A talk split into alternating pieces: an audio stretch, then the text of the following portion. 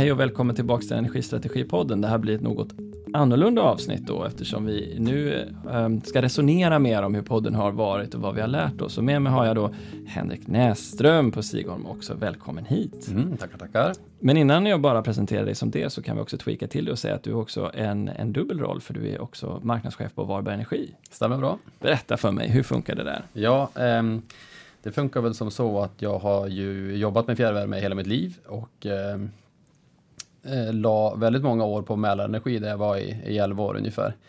Flyttade ner till eh, Varberg eh, av privata skäl egentligen och så sen eh, hamnade jag på, på, hos dig här på Sigholm och så har vi har jag lagt ganska mycket tid på att åka runt och träffa massa energibolag eh, i olika uppdrag. Eh, Eh, och sen hamnar man i ett läge i livet där jag kände att jag eh, inte ville sitta och åka så mycket bil och eh, fick då även möjligheten att hamna på Varberg Energi som marknadschef så jag kan börja cykla till jobbet igen. Men, men ville inte riktigt släppa Sigholm i det läget vi stod i då och det läge vi är i nu så det är ju fantastiskt att man får möjligheten att kombinera två riktigt, riktigt bra arbetsgivare.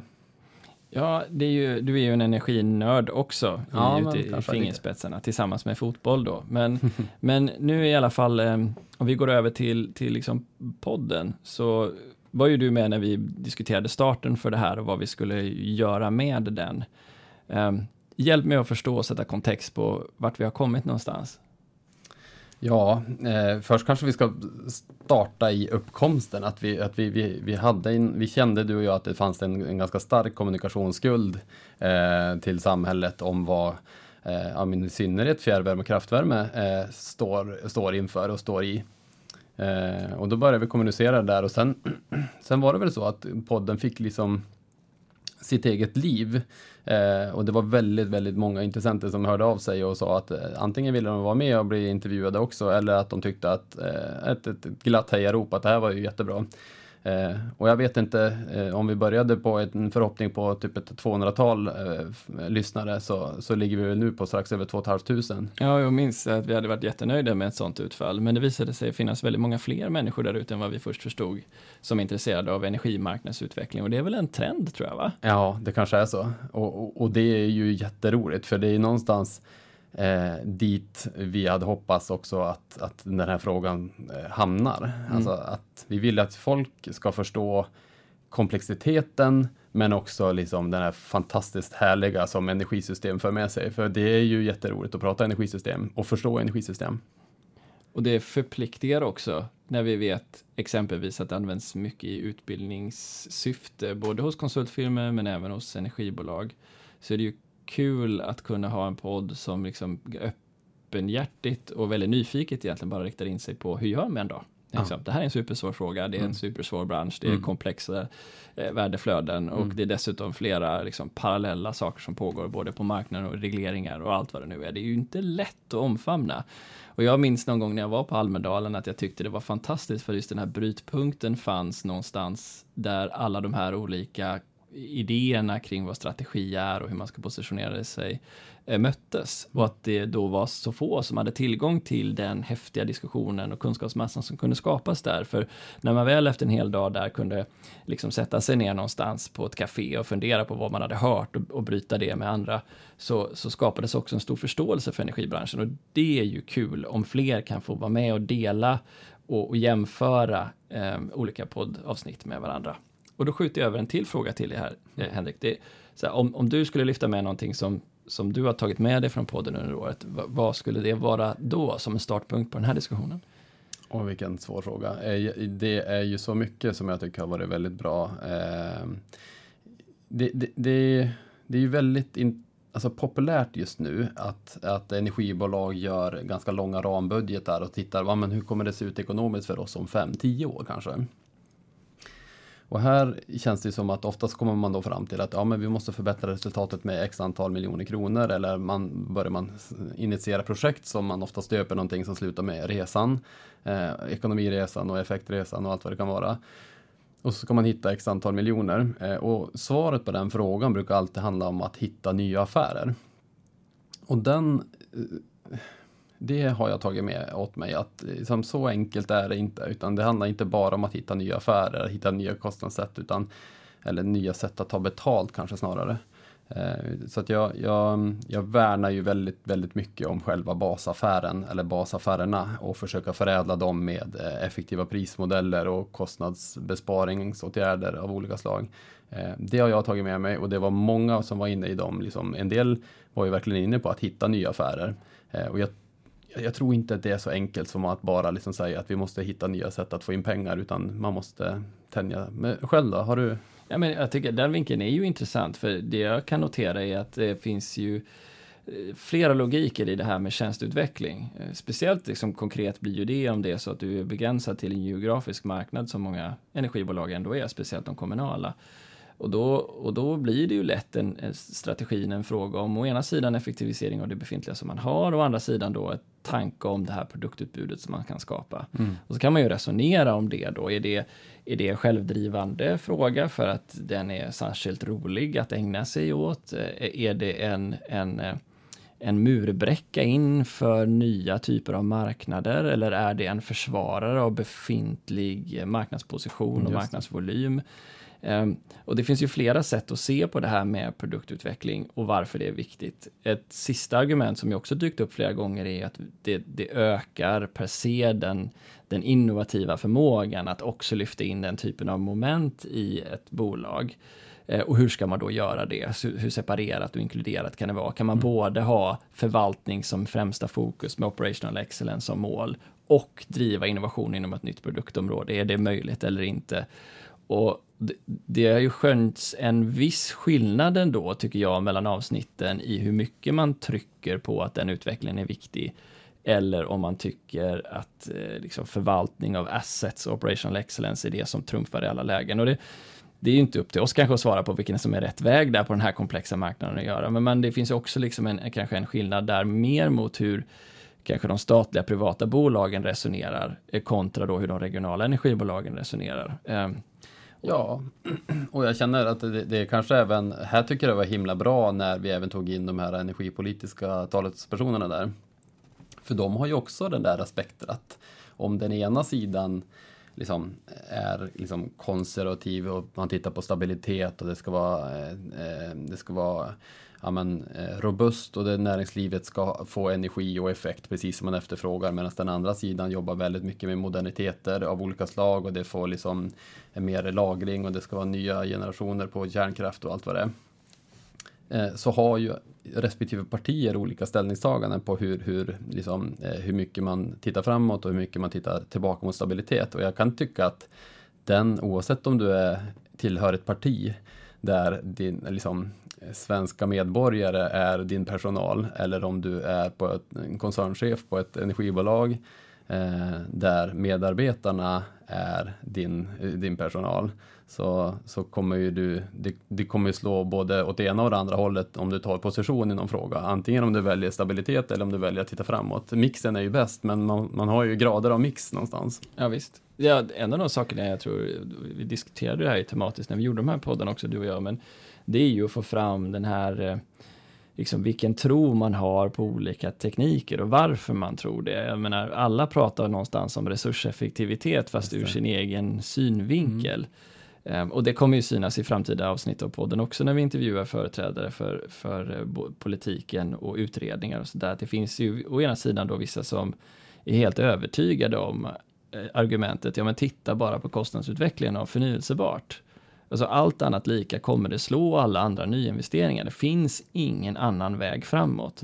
Och så ställer man då frågan, ja men hur kommer det bli med överföring och frekvenshållning och alla de liksom, frågorna för stabiliteten i nätet. Så, så förenklar den nu givetvis, men säger att ja, men det kommer kraftelektronik och andra energibärare som vätgas, batterier eller vilken teknik du vill eh, som kommer klara att hantera det där, som utan tvekan. Så ser kostnadsutvecklingen ut, så man måste bara förlika sig med den tanken att den här tekniken är här för att stanna och den kommer att ta en allt större del av energisystemet som helhet. Å mm. andra sidan då, så har du de som säger att ja, men vet, den här liksom stabila basproduktionen av kärnkraft och kraftvärme och vattenkraft, den är, det är så kostnadseffektivt att hålla den kvar så att det blir en väldans fördyring för samhället som, som skattebetalarna till syvende och sist måste betala. Och det är inte resurseffektivt med tanke på hur många andra investeringar vi också har att göra, utan då borde vi satsa på den typen av kraftslag istället för att det finns stora tekniska risker med att, att liksom byta ut ett synkront elnät som vi har byggt någonstans till,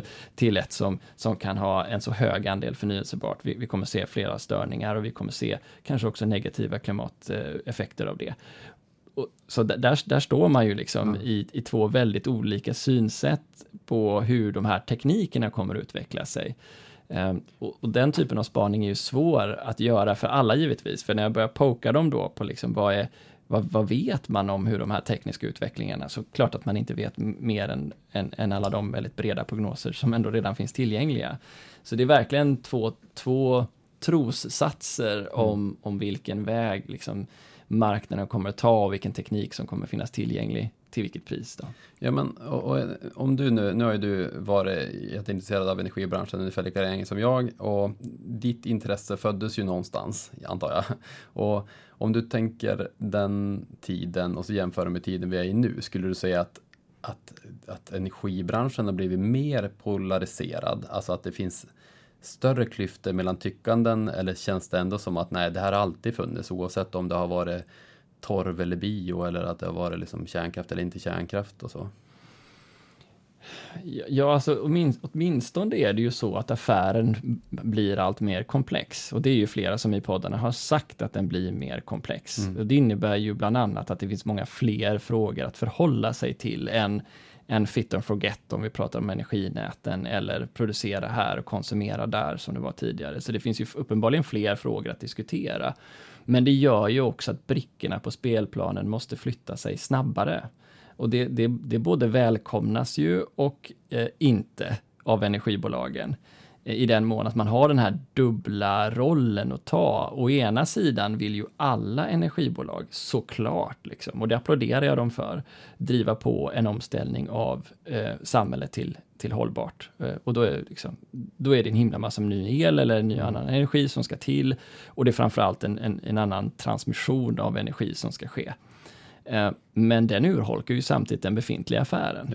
Det, och hur klarar du av att stå på båda de här två benen? Och jag tror att det skapar ju en oro såklart. Eh, eh, elhubben eller den elhandlarcentriska modellen är ju ett exempel på det. Den är ju, diskussionen är ju på intet sätt ny, men men, eh, men eh, blir ju stark då när det blir en fråga om vem det är som ska äga kunden, där vi å ena sidan från elnätens perspektiv har en jätteviktig fråga om leveransstabilitet och tycker att det är viktigt att kunderna liksom får kontakt med den parten som ska stå kanske för den viktigaste nyttigheten, nämligen att det finns tillgång till effekt i näten. Å andra sidan då eh, företrädare som säger att ja, men det här är bara, det, det, här är en digitalisering som bara väntar på att komma. Elnäten kanske bevakar den här för att det inte ska vara, eller elhandlarna snarare bevakar det här för att det inte bara ska vara enkelt att göra massbyten av, av, av stora, eh, stora kundgrupper för enkelt. Så jag, jag, tror kanske inte riktigt det var ett svar på din fråga i det att jag kan nog inte säga om den är mer inflammerad nu än vad den var förr. Den har säkert alltid varit väldigt inflammerad, men nu är det så många frågor där ute mm. som guppar på detta vågiga hav, ja. Eh, för att uttrycka sig med någon form av liknelse, att jag tror att liksom det, det är en, en ganska så att säga, eh, det, man får ju, det sköljer ju över en, för det finns så många liksom, tekniska frågor du ändå måste förstå av energisystemet mm. för att ta en position. Och jag kan väl bara säga att det kan inte vara lätt att vara politiker i den här miljön. Du måste vara ganska så kunnig ändå för att förstå vad som är upp och ner. Eh, I alla fall kopplat till någon form av ideologi. Ja, precis, men, men det, det är väl egentligen den, eh, den spaning som jag har när jag går tillbaka till när jag blev intresserad av energi så på högstadiet. Att då handlar det mycket om att man vill ju liksom sitta med ett Excel-dokument och optimera kilowattimmar mot kronor och se när en panna skulle gå in och eh, när man skulle ladda acken och inte. Liksom så här. Um, man hade startkostnader på olika pannor och man hade olika bränslekostnader. Så här. Sen blev det en optimering av det där. Eh, det jag kan känna nu när jag sitter här, det är ju att det är inte en fråga om kronor och megawattimmar längre, utan nu, nu är det ju väldigt mycket politik i eh, energibranschen. Eh, så att, eh, precis som du säger, det är nog inte så jäkla lätt att vara politiker, för man måste vara inne och kladda, eller man räknas med att vara inne och liksom detaljstyra. Ehm, Samtidigt som vi måste såklart ha överseende med att det inte är så jäkla lätt att vara liksom, koncernchef heller med tanke på att politikerna är inne och styr. Mm. Så att eh, jag, jag, tror det, jag tror det är svårt för bägge parter. Men... Ja, och då har vi inte ens pratat om den politiska ledningen som många energibolag har. Att, Exakt. att, att som mm. kanske ny i branschen kunna överblicka en koncern som har alla nyttigheter i en stad. Från liksom eh, sophämtning, vatten, fiber, elnät, el, ja. ja. du vet, rubbet. Mm. Eh, där det simultant sker så många olika saker mm. samtidigt som marknaden utvecklas. Eh, så. För, för det är liksom pengarna i den här förändringen är ju monumentala. Och, och, och liksom, jag, jag, märker ju det, för, men även jag får telefonsamtal från, från som privata investmentbolag som bestämmer sig för att de ska investera i mm. X megawatt solkraft eller vindkraft och funderar på hur deras roll kan vara i det framtida energisystemet. Och det, det, det är ju jättepengar de kommer in med. Mm. Och det, det, känns nästan som att det liksom är först pengarna och hur mycket de ska ha och sen fundera på affären mm. eh, lite grann. Och, och, det där kommer ju otvetydigt att driva på eh, förändringen av energimarknaden i väldigt snabb takt. Mm. Så, så liksom det, är, det är ju här man har att brottas med. Du har både då liksom marknadens omformning till en ny position eller en, en, ny typ av marknad med nya tekniker där du har kanske många sammanvävda tekniker som ska hänga mm. ihop digitalt så man kan styra dem. Och sen som en lök på laxen så går också den här förändringen mycket snabbare nu. Mm. För att det finns liksom en, både en politisk vilja, vilket är superbra, men också en, en, tillgång till kapital som är mycket större, som driver in nya tekniker till ja, marginaler som man liksom inte trodde var möjliga. Vi hörde ju i en intervju liksom att det är man får bekräfta att det är, liksom, det, är inte, det är inte marginalen som är det intressanta, det är att det överhuvudtaget finns ett positivt kassaflöde som ja, man är sätta pengarna på det. Liksom. Precis vad jag tänkte säga, det var ju så himla bra det avsnittet med, det var Lars Larsson tror jag va, mm. i Borlänge som sa det liksom att det, det, det, så länge det finns ett kassaflöde så är det mm. bra, sen hur litet det är, det är oväsentligt. Ja. Nej, så jag tänker att det där det där är ju också en fråga då om storlek, för det är ju något, det kan man också fundera på då, det här Tierp då som var ett exempel på ett litet bolag, vi har haft fler sådana med i podden och den verkligheten som man lever i när man ska dela resurser mm. mellan å ena sidan de som kanske skottar snö på vintern och de som, mm. som driftar pannan mm. kontra då ett, ett större bolag kanske som E.ON eller Vattenfall som vill liksom ta en tydlig position in på ett område.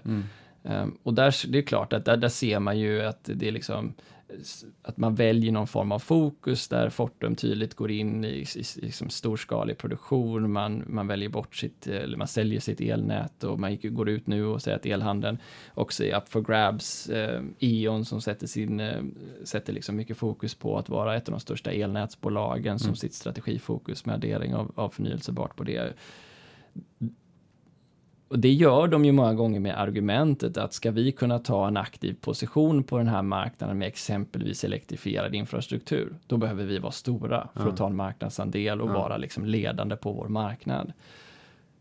Det kanske är rätt, men man kan också säga att det finns ju många betydligt mindre bolag som kanske gör det under egen regi och egen kappa och så finns det också de här samarbetsorganen mellan, eller aktiebolagen är det ju faktiskt mellan eh, energibolag som också försöker skapa volym genom att gå ihop då. Ehm, så, så hur, vilken storlek själva eh, liksom, omsättningen och marknadspenetrationen spelar har man också olika uppfattningar om. Mm. Sen om man vill liksom ha en, en liksom ifrågasättande tunga kan man ju tänka så att det, det är inte så lätt att prata om marknadsoutreach som att ett regionalt eh, liksom, energibolag och är begränsad av liksom, den region man är i, för det är ens uppdrag att bara och liksom stanna i den mm. regionen. Mm. Då, då, då, har man ju kanske inte möjligheten att gå vidare till Malmö eller till, till Luleå för att man ser en affärspotential. Mm. Men, men då blir, ju, då, då blir det andra svar i, liksom, i, mm. på frågan om hur man väljer en strategi. Mm. Um, så, så, det blir ju en tydlig förändring och kanske det man kan ju fundera på då, det, det, kommer ju inte, det kommer ju drabba de minsta först, men det är ju då när vi pekar på att både det är en ökad råvarurisk om du är inne i kraftvärmeflödet, det är en ökad risk för för eh, kostnader förenat med övervakning och planering och kontroll på nätsidan så, så är det klart att affären tunnas ju ut för många av dem eh, över tid. Och, vi har också samtidigt sett en snabbare takt av konsolidering i branschen än vad vi gjort på tio år. Sen kan man ju inte säga att det finns en exakt kausalitet mellan de här två, men man kan bara notera att det är så samtidigt. Mm. Um, men också att uh, det ställs ju helt andra krav idag och att man ska du hänga med i teknikutvecklingen, allt det kommer till mätning och mätvärdesinsamling på fjärrvärmen eller att det handlar om uh, eh, bio-CCS eller någon annan eh, form av teknik som kommer och som kostar väldigt mycket pengar. Ja, men det är ju jättesvårt för de mindre energibolagen att hänga med eller ha resurser för det. Eh, så det är väl inte helt orimligt i så fall att vi fortsätter se någon form av konsolidering eh, för att alla ska kunna hänga med. Eh, ja, visst, vissa säger ju till och med att vi klarar inte en reinvestering till. Nej, eh, precis. Då blir det ju ganska klart att man förvaltar det som finns till dess att det krävs en, en ny investering och då mm. behöver man hitta ett partnerskap för det åtminstone. Ja, då. Ja. Um, så mm. ja, liksom, det är väl, det är väl liksom, det, förändringen det innebär ju i alla fall den om man går tillbaks 20-30 år och tittar på statistiken att, att affären var ju liksom, på sätt och vis lättare då i det att du hade en lite mer ohotad position och något bättre marginaler. Eh, sen har det ju pratats om under jättelång tid att nu är det en stor förändring på gång och det känns lite grann som det är ett tåg som sakta ökar farten hela tiden. Momentumet i förändringen blir större och större. Skulle vi få en lika varm vinter i år med tanke på att vi hade den varmaste november ever, ja, då är det klart att då, då blir det väldigt många energibolag som inte kan kompensera för den efterfrågans tapp och energitapp som man har med sina kostnader, utan ja, i, i, i, bästa fall så är det kanske en 30, 40, 50 procent av de kostnaderna, eller de missade intäkterna som man kan kompensera med sänkta kostnader.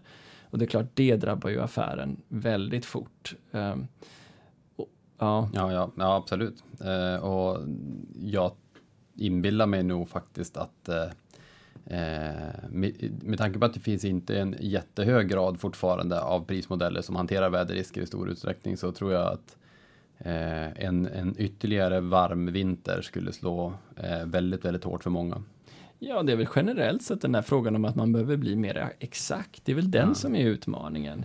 Att gå från mm. ett dygn till en timme till en kvart, det låter ju enkelt när man bara säger det. Det går ju väldigt fort om inte annat, men att skapa den operativa förmågan att både liksom kunna samla in den här datamängden, förvara den, analysera, analysera mm. den, rätta den. Mm.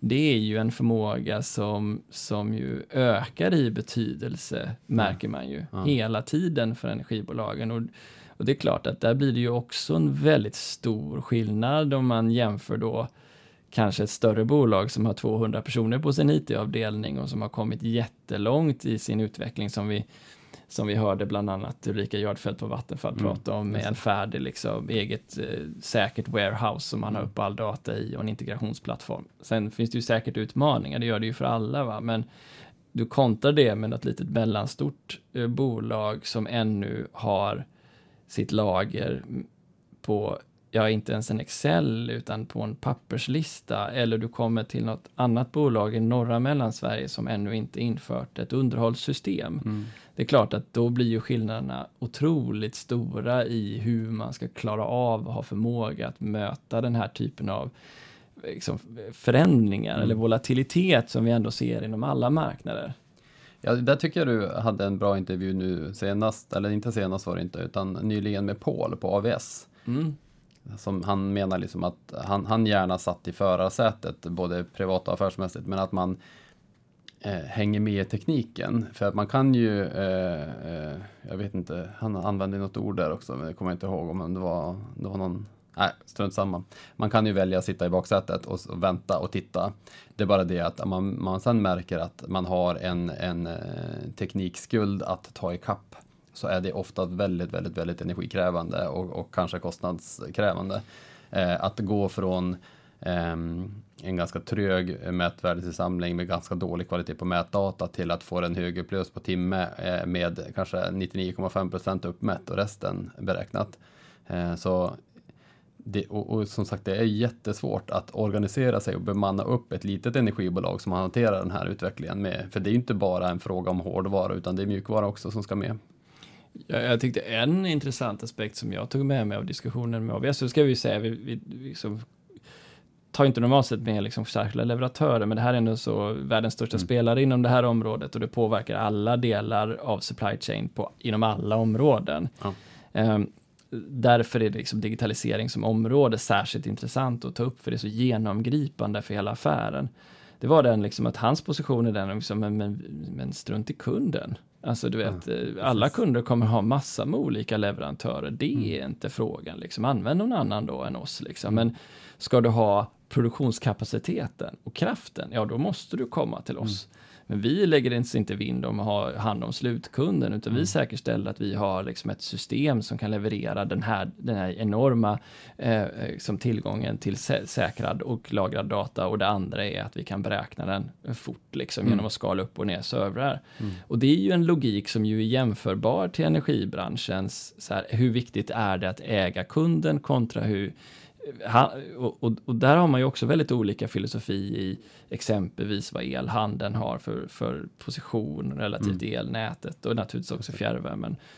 Um, och, och, där tror jag man ser väldigt olika på frågan om vilk, alltså, eller jag tror inte det, tycker jag mig höra att man ser olika på hur viktigt det är att äga slutkunden som en del av sin affärsmodell. Mm. Och, och, det kan man också skönja om man hör eh, mellan raderna mellan olika poddar från olika typer av bolag, att för vissa så prioriterar man inte alls upp frågan om att, att, så att säga, ha slutkontakt med kunden. Det är inte alls så strategiskt viktigt, medan det för andra bolag är en av de mest strategiskt viktiga frågorna. Så här drar man ju i alla fall den logiken åt två väldigt separata håll. Mm. Och ja, återigen då så, så kan man ju tycka vad man vill om det. Det är bara intressant att man drar så olika slutsatser om det. Um, och, och, vi får väl se liksom vad det är som blir en uthållig position. Men jag, jag tror ändå att det är så liksom att den, den svåra frågan är, och det är ju anledningen till varför vi pratar så mycket elnät och kraftvärme i den här podden, tillsammans med kärnkraft och vattenkraft. Så vi pratar ju ändå om liksom de liksom, de bärande intäktsströmmarna generellt sett. Eh, för ett regionalt energibolag så pratar vi ju ofta om 95% av vinsten som ligger i de här mm. affärerna. Mm. och det är klart att det, då lägger vi extra kraft på det, för på något sätt är det ju det som är kärnan ändå i, i intäkten och mm. möjligheten att agera strategiskt på marknaden. Um, Men om vi, vi ska ju försöka vara lite så här hyfsat eh, neutrala till egna värderingar här. Men, men om, du, om du fick gissa, tror du att det finns kommunala energibolag i Sverige som är fullt medvetna om att de har en elhandelsaffär med bristande eller kanske till och med dålig lönsamhet. Eh, men att man har kvar den bara för att man vill behålla kontakten med kunden. Eller tror du ja. ändå liksom att Ja, precis. Du, du sätter mig på pottan Ja, här, jag kände att det, det, var, det, var, det var dags. Jag har kommit så pass långt in i podden. Precis. Ja, alltså det man, det man kan säga är ju att precis som alla affärer, ur mitt perspektiv mm. återigen, mm. så bär ju, eh, bär ju de med sig en viss risk. Mm. Och det som ju är signifikant för elhandeln är ju att det är en, man får oftast ta väldigt stora bankgarantier mm. för den volym du ska handla på. Sen kan man säkra upp den och sådär, visst. Och det är en, en ganska slimmad marginal. Eh, och tillika så ser vi eh, fler behov och tjänster som kommer behöva ligga på elhandlarna framöver utan att vi kan se att det tydligt driver upp deras marginaler, det vill säga att rimligtvis kommer den marginalen att pressas ytterligare ja. i framtiden. Då får man ju fråga sig då, om man sitter på ett, ett energibolag och du på en affär har en, en, en, liksom, ett resultat före avskrivningar och skatt och sånt där på 30-40 procent för, för avskrivningar är ju som en stor del ändå. Mm. Eh, och du i en annan affär sitter på 2 procent. Mm. Så är det klart att då måste ju den affären rent logiskt bidra med något annat form av stort affärsvärde. Mm. För annars så kanske det inte är värt att ha den risken. Så, så om jag liksom dra, som jag ser det, drar ut logiken av att ha den här typen av tjänst eh, så bör det rimligtvis vara så, tolkar jag det i alla fall, att det får ett stort marknadsföringsvärde, ett stort marknadspenetrationsvärde. Och där, där tycker jag liksom Charlotta var tydlig eh, liksom i, i, på Tekniska verken i Linköping, att liksom det, det är ju en fråga om att ha en så stabil del av affären i, det, i den stad eller region du verkar mm, i, mm. att det känns liksom hemma, tryggt och lojalt. Mm. Jag tycker Fridolf lyfter det i Jönköping Energi också, liksom, att man märker ju att att går man in med sitt eget varumärke lokalt så kan man göra en ganska trygg affär och man får stora marknadsandelar enbart på det att man uppfattas som lokal. Ja, ja visst. Ja. Så, så det är klart att man kan också då, om man ska lägga till det, se det som att så Alltså att det här är en affär vi kan ta och vi tjänar trots allt pengar på det och vi kan hantera risken, så varför ska vi inte ha den? Mm. Men då kommer vi till den frågan då som jag antar att du for efter, nämligen så här, vad är synergieffekterna av att ha vatten, fiber, elhandel, elnät, fjärrvärme, eh, Solceller, laddinfrastruktur. Avfall, vind. Ja, men visst. Och, och, och det är ju du kan ju också välja att se på dem, jag får diplomatiskt ur flera olika perspektiv. Å ena sidan då det klassiska konglomeratet. Mm. Eh, för oss som fick läsa strategi i slutet på 90-talet så fick vi ju lära oss om, om liksom, Volvo AB, som jag tror de ägde Kalles Kaviar och fastigheter, som ett bärande exempel på liksom hur konglomeratet kom och dog någonstans som en bärande affärsidé. Mm. Ändå så lever den ju kvar i liksom, energibranschen till stor del och det finns ju de som tycker att det här att det finns mycket sam, samskalfördelar, eller vad heter det, synk, eh, vad heter det nu, jag tappar ordet. Eh, alltså det finns eh, samordningsvinster, samordningsvinster mm. mellan de här genom att man slår ihop IT-system och HR-system. Medan då det är också helt uppenbart att det finns spelare på, eh, på energimarknaden som tycker precis det motsatta. Mm. Att det här blir en last som, som sinkar organisationen och gör den trögare och drar ner marginalen och, och driver liksom... Eh, eh Bygger mycket administration. Eh, precis, mm. ja.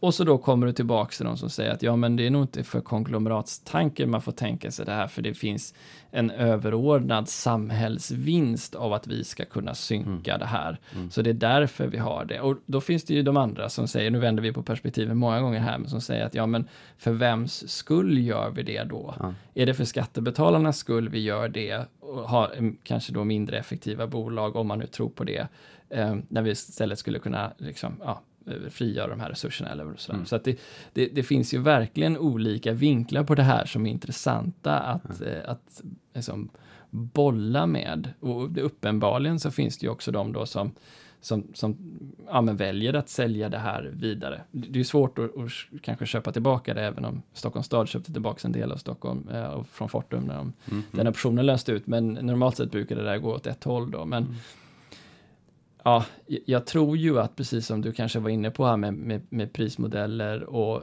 liksom synergieffekter var ordet jag sökte mm. av att det det går, det går ju bra så länge marginalen är okej.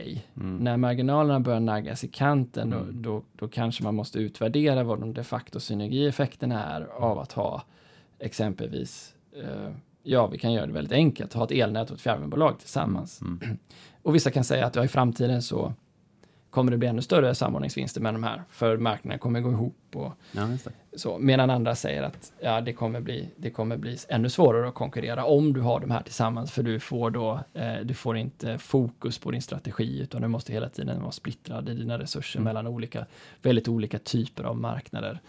Mm. Um, så, så det här är ju liksom verkligen frågor vi försöker liksom tänka på innan poddarna och vända och vrida på mm. för att få en förståelse, inte för att säga vad som är rätt nödvändigtvis, men få i alla fall en, en förklaring av hur man tänker sig att eh, man ska konkurrera. Ja men precis, och, och, för att liksom knyta an till någonting i inledningen på podden då, liksom, syftet med podden är ju inte att berätta om en ställning som alla borde ha eller en prismodell som alla borde ha, utan lyfta för och nackdelar med saker och ting. Eh, titta på varför väljer vissa bolag den ena vägen medan den andra väljer den andra vägen trots att de står inför hyfsat likartade liksom, förutsättningar. Mm. Och hur kan i så fall ja, men även politiker prata så skilt liksom av precis samma energisystem. Eh, och, och vad är liksom den bakomliggande eh, tanken med det? Mm. Och, och det tycker jag Ja, dels är jag imponerad av dig Niklas som liksom ändå kan hålla en, Oh, en, en, liksom en politisk neutralitet i frågor där kanske jag själv har bitit mig lite grann i läppen när jag har lyssnat eh, på vissa.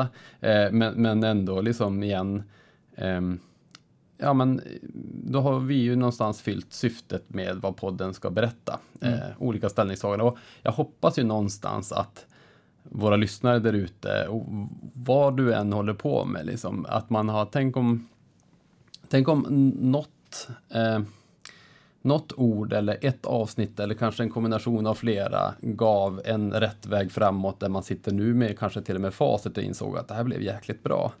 Eh, och, och, har ni ett konkret exempel får ni jättegärna mejla in till oss. Eh, Mm. För det hade varit så himla gött att få veta. För normalt sett så, så får man ju kanske inte veta det då. Utan Nej. ja, det vore jätteskoj. Nej, så är det ju. Men Mm. vi, vi får ju reda på numera om vi, om vi lanserar en timme sent. Det Ja. får vi ju reda på. Uppenbarligen har vi så dedikerade eh, poddlyssnare så att eh, det ska vi försöka att inte vara i framtiden. Eh, Ja, kommer den inte ut i tid då får man höra det. Men Ja. det är bra. Eh, och, ehm, och som sagt, det är ju många förslag på människor som de eh, vill höra på också. Så att det, allt, alla kontakter är ju guld värda. När, Mm. Och det kan vara alltifrån hejarop till, till förslag. Så. ja. Men så här då Niklas, vad, om vi tänker oss podden. Eh, för nu har vi ju gått ut med att det ska, det ska fortsätta med en säsong tre här, vilket är otroligt glädjande. Vad, vad, vad kommer vi göra då? Liksom? Är det, för nu har vi, vad, vad finns det mer att prata om tycker du? Det finns ju fler tekniker Ja. som kommer ha stor påverkan på energibranschen som jag är nyfiken på, att få svar kring. Mm.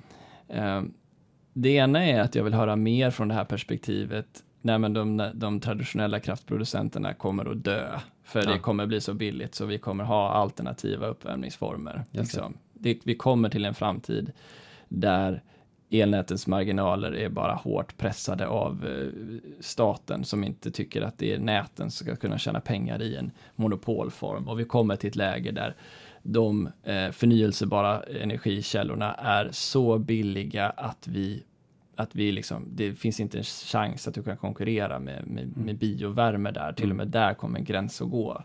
Eh, det kommer finnas ett stopp för det här. Den, den positionen är ju intressant att utforska, Mm. vad de tror på, vad de ser och varför de ser det.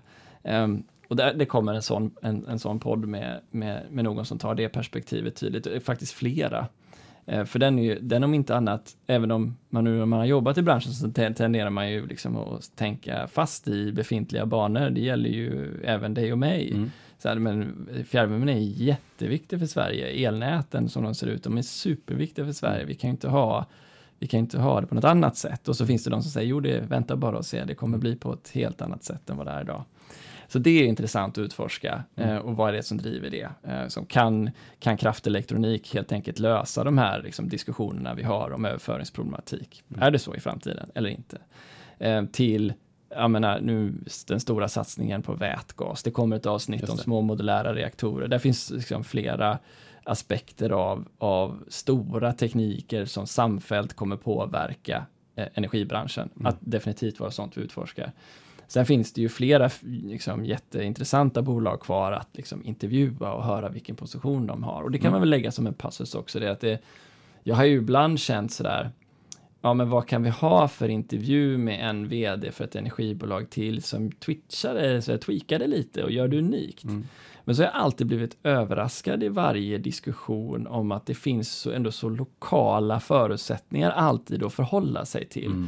Det finns lokala liksom, utmaningar eller svagheter om man väljer det ordet och det finns också så, så lokala styrkor och kompetenscentran som man då kan ta fasta på och det är ju kul att se hur man liksom ändå tweakar sig under sina lokala förutsättningar Mm. eh, in mot någon kanske råvara eller mot någon typ av teknik eller, eller så vad det är. Eh, Så, så det finns fortfarande utrymme för att diskutera. Sen är det ju klart att jag vill ju kunna få känna Ygeman på pulsen också, för han, han är ju fortfarande liksom eh, inte riktigt klar för mig eh, var han står någonstans. Och jag vet inte om det beror på att jag bara inte har förstått än, eller om, om, om det är så att eh, Jag har förstått det. jag, ja. jag, jag, vet inte, men, men det är klart att han är ju ändå ansvarig någonstans för frågorna och det är klart att det vore intressant att få, få hans liksom, mer långsiktiga svar, för han är ju ofta också i, i, i nyheterna om liksom, väldigt här och nu-frågor. Ska vi tillåta överrullningen av elnäten?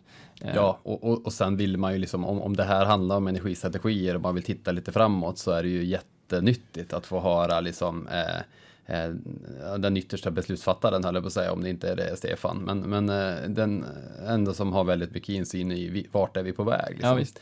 Så. Sen finns det några parter också som, som ju är företrädare för kapitalet. Mm -hmm. Just ja. Det och, och, kapitalet är ju intressant att höra hur det resonerar in i sådana här eh, liksom, eh, investeringar i, i någon form av grön teknik mm. som, som eh, man letar efter. Mm.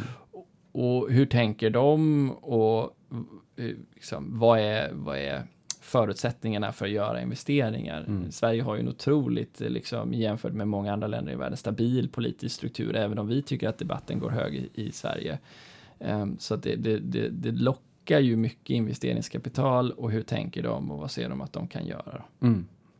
Så det är väl några exempel på det vi kan gå in på som jag fortfarande tycker är väldigt intressant. Sen har vi ju på intet sätt liksom, nu, liksom gått igenom hur digitaliseringen också slår igenom. Där finns det ju fler parter man skulle kunna prata med om hur det förändrar, alltså spelare som kommer in, små spelare i branschen som kanske inte är så stora volymmässigt än, men som har förutsättningar att förändra eh, branschen ändå på mm. ett eller annat sätt. Det, mm. det är också roligt. För då är vi ju inne på det här med innovationsspåret som ju många pratar om. Jag tänker så här, vad är innovation i ett, i ett energibolag för dig? Du har ändå haft, du har många, du har många fler år just hos energibolagen vad jag har. Hur, mm. Vad är innovation för dig i ett energibolag? Alltså, eh, det har ju förändrats med åren, men det känns ju som just nu så handlar det ju väldigt, väldigt mycket om att hämta in dataströmmar och försöka visualisera det, optimera det och analysera det på, på olika sätt och vis. Vem tar hand om alla nya teknikfrågor som strömmar in?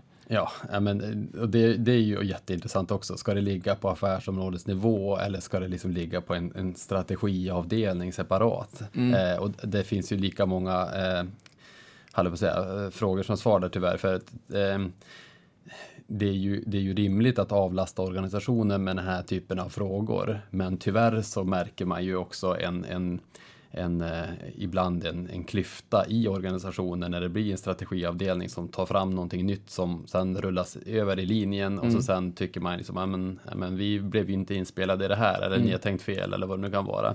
Så det där kan man, det hade varit jätteintressant att prata om. Ta en eh, gärna att liksom intervjua olika energibolag som har tänkt olika där. Liksom att de som har valt att behålla det ute på affärsområdesnivå och de som har valt att liksom ha det centraliserat. Men Sen, jag hade tyckt det varit så himla intressant att, alltså är det någonting som jag älskar att titta på TV, då är det liksom debatter kring ganska enkla saker, men där två människor har helt olika syn på. Jag tycker det är så himla fascinerande och det kanske inte har jättemycket med energistrategi att göra, men bara frågan liksom kring, ja men hur kan hur kan skogen eller svensk skogsvård ha så olika ställningstagande där det ena parter eh, tycker liksom att vi ska inte avverka eller vi ska inte eh, eh, göra el och värme av, av, av skog. Eh, Medan andra tycker att det här är, det är en av nycklarna till, till eh, att vi ska bli fossilfria. Eh, eh, det hade varit himla intressant att höra, för det, det är verkligen två läger där. Mm. likväl som ja, men man kan säga ursprungsgarantier också, där det finns certifieringssystem och andra som menar liksom att eh, man kan absolut, det finns absolut en styrande effekt och en miljöeffekt av att köpa en ursprungsmärkt el i någon form, medan andra menar att det är bara en omfördelning av statistik. Och då känns det som att ja, men, det är ju ett givet system. Mm. Kan vi inte bara berätta hur det ligger till? Och så får man höra två parter prata om hur, mm. deras syn på det. Ja, absolut. Vi har ju haft med Riksbyggen och ja. pratat lite om fastigheter. Men, Marie-Louise, ja. Ja, men, mm. och, men det finns ju, det är ju ett annat spår där, att det finns så här, stora konsumenter av energi som vore intressant att prata med. Men också som du är inne på, de här som sätter miljöcertifieringar. Ja, SGBC vore kul att ja, ha. Ja, men alltså precis, det finns ju liksom en uppenbar liksom, meningsskiljaktighet här om mm. vad det är som ska klassas som hållbart. Det är väl lite som den här frågan om taxonomin ja, från EU just nu.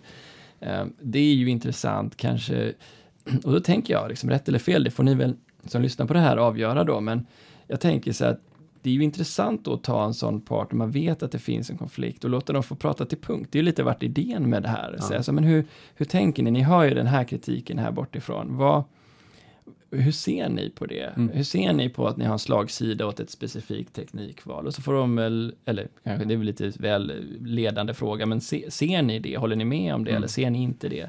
Eh, det vore ju intressant och kanske då det andra perspektivet att det här får en slagsida som vi tycker är allvarlig av någon anledning. Så det, hitta de där liksom gränslanden i, mm. mellan två väldigt liksom tydliga ståndpunkter.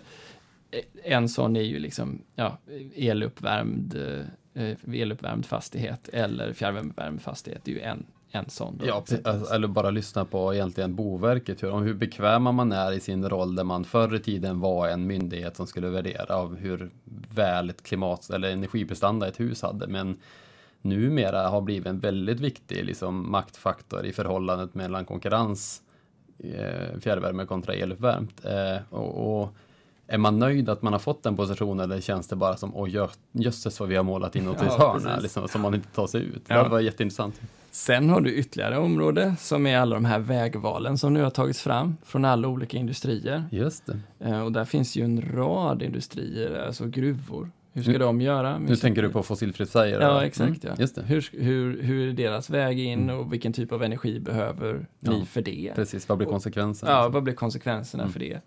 Um, för, för, det är ju någonting också som, som går så där fort när det finns mycket tillgång på pengar. Mm. Speciellt på liksom, råvaruströmmen som som energi eller skog eller sådär, så kan vissa nyckelinvesteringar förändra förutsättningarna på ett år, mm. på två år. Mm. Sånt som tidigare kanske inte nuddats på 20 år, ja, vilket kraftigt kan påverka priserna på en viss marknad.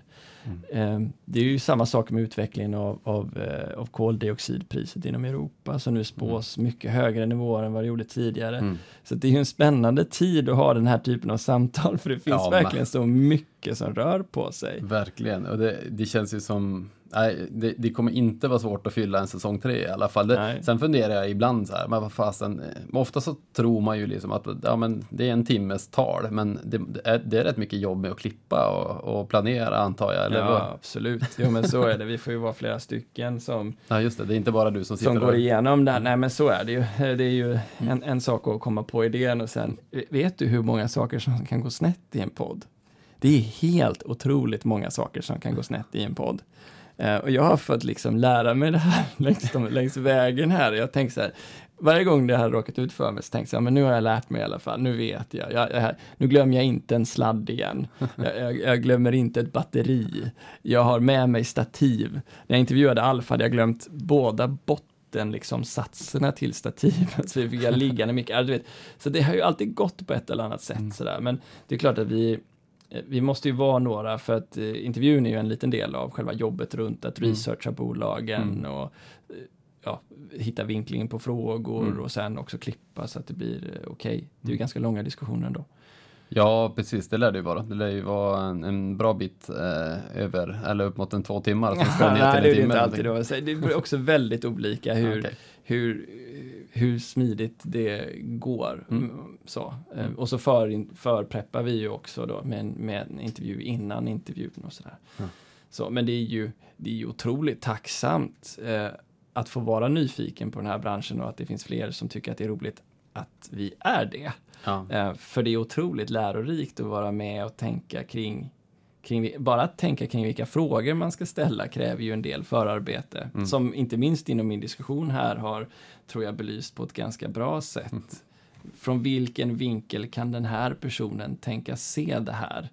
Och hur får vi fram det på ett bra sätt?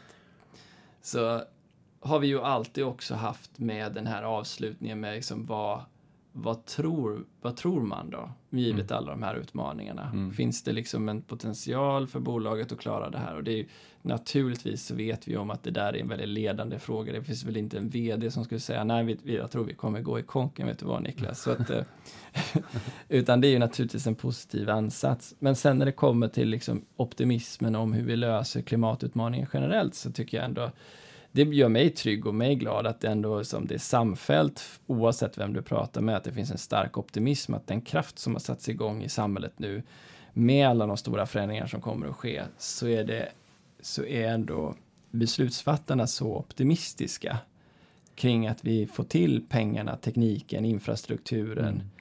Men jag skulle också säga, alltså, jag är så himla imponerad på de här uh, yngre som kommer in i samhället, alltså nyexade människor som kommer in med sån jäkla kaxig attityd på det positiva hållet och säger liksom att jag ska vara med och göra den här världen bättre. Mm. Eh, eller vi har lyssnat på din, eh, eller på eran podd och eh, vi vill börja jobba hos er. Mm. Alltså det är värt hur mycket som helst för att det är det som Dels det du säger med koncernledningar som tror på det här, politiker som tror på det här och så sen kommer det ungdomar som ska ut i arbetslivet som lever helt, för det här. Ja, som är helt naturligt för, ja. ja. Precis, exakt. Ja, jätteroligt. Ja, nej, och, och där tycker jag liksom att det är den, att attrahera den typen av, av, av kompetens och behålla den över tid är ju också en utmaning för energibolagen i sina organisationer. Det är att du, det, då måste det bli progress ändå i frågorna. Mm. Eh, då kan man inte hålla på som vanligt för då, då tappar man den här geisten. Ja. Det, det, här går inte att påverka. Så även förväntan från, från nyutexade eller nyanställda unga personer är att nu ska vi driva på den här omväxlingen. Mm vi släpper ut. Liksom. Mm. Och det är, det, är, det är ett problem. Mm. Vi behöver CCS. Mm. du vet, att det finns som en, ett, liksom ett, ett vad ska säga, en större vision eller en personligt mål för mm. individerna som jobbar hos de här, eh, antingen myndigheterna eller, eller i bolagen, är ju mm. väldigt kul. För då blir ju drivkraften inifrån att, att mäkta med och orka ta tag i frågan också. Ja, så det, det, tror jag liksom, det, det, tror jag nog många kämpar med när det ändå är så att när det kommer ner till kritan så är det det där operativa mötet på måndag morgon. Mm. Och man snurrar de där frågorna. Jag tror att just liksom, som avslutning så tror jag att liksom, det kan också vara ett spår att prata om hur kommer vi loss ur den här operativa snurran där vi inte får en snabbare utväxling av våra processförbättringar och mm. vår operational excellence. Mm. Vad behöver vi göra för att inte vara kvar i en traditionell organisation med de traditionella problemen med mellanchefer som är fast i ändlösa mötesserier om problem som man löser på mötena och inte har tid att jobba med liksom, utvecklingsfrågor. Det är ju också en, en knäckfråga, för det är där någonstans förändrings, förädlings, förnyelse och innovationskraften ändå ges förutsättningar. Mm. Um, och, och det tror jag liksom det, det tror jag, jag vet, det, det, finns ju i alla fall mycket frågor att ställa om det. Um, mm. Kanske även längre ner i organisationerna. Mm. Och det hade varit väldigt roligt att se något energibolag och leta upp det. Och ni kanske ni lyssnare vet vilka det är som tänker annorlunda kring organisation. Jag vet inte om det finns någon som gör det. jag tror inte det. Alltså när man pratar om så här agila organisationer ja. och man vet liksom hur vi jobbar med team eller hur de liksom, kanske med startupbolagen jobbar med snabba planeringshorisonter. Mm. Man har tagit bort långa vattenfallsdiagram där liksom det är långa tidsserier utan istället jobbar liksom i, i, i team och delegerar ut det i organisationen. Är det liksom, vem har kommit längst inom det området? Mm. Eh, för att verkligen få ut potentialen i sina medarbetare. Vad är framgångsfaktorerna för att lyckas med det? Mm. Um, för, för det är liksom i, i, teorin är det väl ändå ganska klart att det, det, som den typen av organisation har en väldigt stor, upplever vissa fördel i det att besluten blir snabbare och bättre och sådär. Mm. Ändå så när man tittar på organisationerna och hur de ser ut i Sverige idag så är det väldigt klassiska organisationer med väldigt, väldigt liksom, tydliga delegationsordningar och mm. sånt där. Eh, det hade varit kul att, veta om det finns en ny syn på eller en ny förädling av eller någon som driver det som en tydlig idé att man har som konkurrensfördel jämte andra. Det, jag, jag, vet faktiskt inte om det är så. Nej, men det ska vi ta reda på. Ja, mm -hmm. det hade ju varit fräckt. Ja, det hade varit ja, grymt. Ja, verkligen. 2021 eh, då? Få höra din bästa spaning inför 2021. 2021 kommer, tror jag, bli året då då energibolagen i synnerhet börjar ta vara på just dataströmmar och börjar inse liksom att eh, eller inse, det vet man redan, jag ska inte säga det, utan det handlar mer om att man, man väljer att prioritera eh, tillvaratagande av dataströmmar i produktionsenheter, i kundanläggningar och så sen visualiserar man det på bra sätt och försöker hitta synergier, hitta, hitta olika, alltifrån prismodeller till eh, spotpriser på, eller i alla fall timpris eller dygnspriser på, på spillvärme eller vad det nu kan vara. Det, Tåget går nu. Ja, tåget går nu och jag, jag, jag är helt säker på att det inte är ett eh, liksom, jättesteg att kliva på det där tåget heller. Själv då, 2021? Jag tror att 2021 kommer...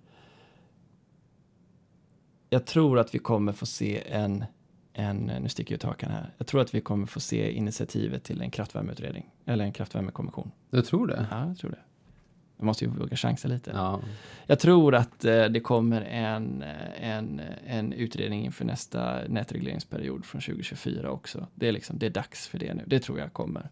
Mhm. Jag tror att vi kommer se ytterligare någon väldigt stor investering i förändring av eh, liksom fossilfritt till, till eh, förnyelsebart som kommer påverka energisystemet. Eh, jag tror vi kommer se fortsatt ökning av investeringar i förnyelsebart på ett sätt som inte tidigare funnits med i prognosen. Jag tror man får tweaka upp det ännu mycket mer. Eh, jag tror att den här förändringen accelererar mer eh, nu vilket blir jättespännande. Mm. Eh, för då finns det ju verkligen anledning att komma tillbaka till vissa också. Så här, hur hur Ja, ni det här nu? Då, liksom? Ja, ja, jag gillar det. Det var pepp. ja, Jag gillar det hör. så ja, det är vad jag tror på. Ja. Men du, då är vi egentligen bara kvar och önskar god jul då. Ja, precis. Och alla som ni har lyssnat, tack för en fantastiskt år. Eh, vi ses på andra sidan säger vi va? Eller det kanske till och med kommer ett avsnitt här i, i, Ja. i mellandagarna. Det kommer flera. Det är liksom, jag kan inte bärga mig. ja, men det gör det. Du, tack så mycket Henrik. Kul att ha dig här. Ja, detsamma.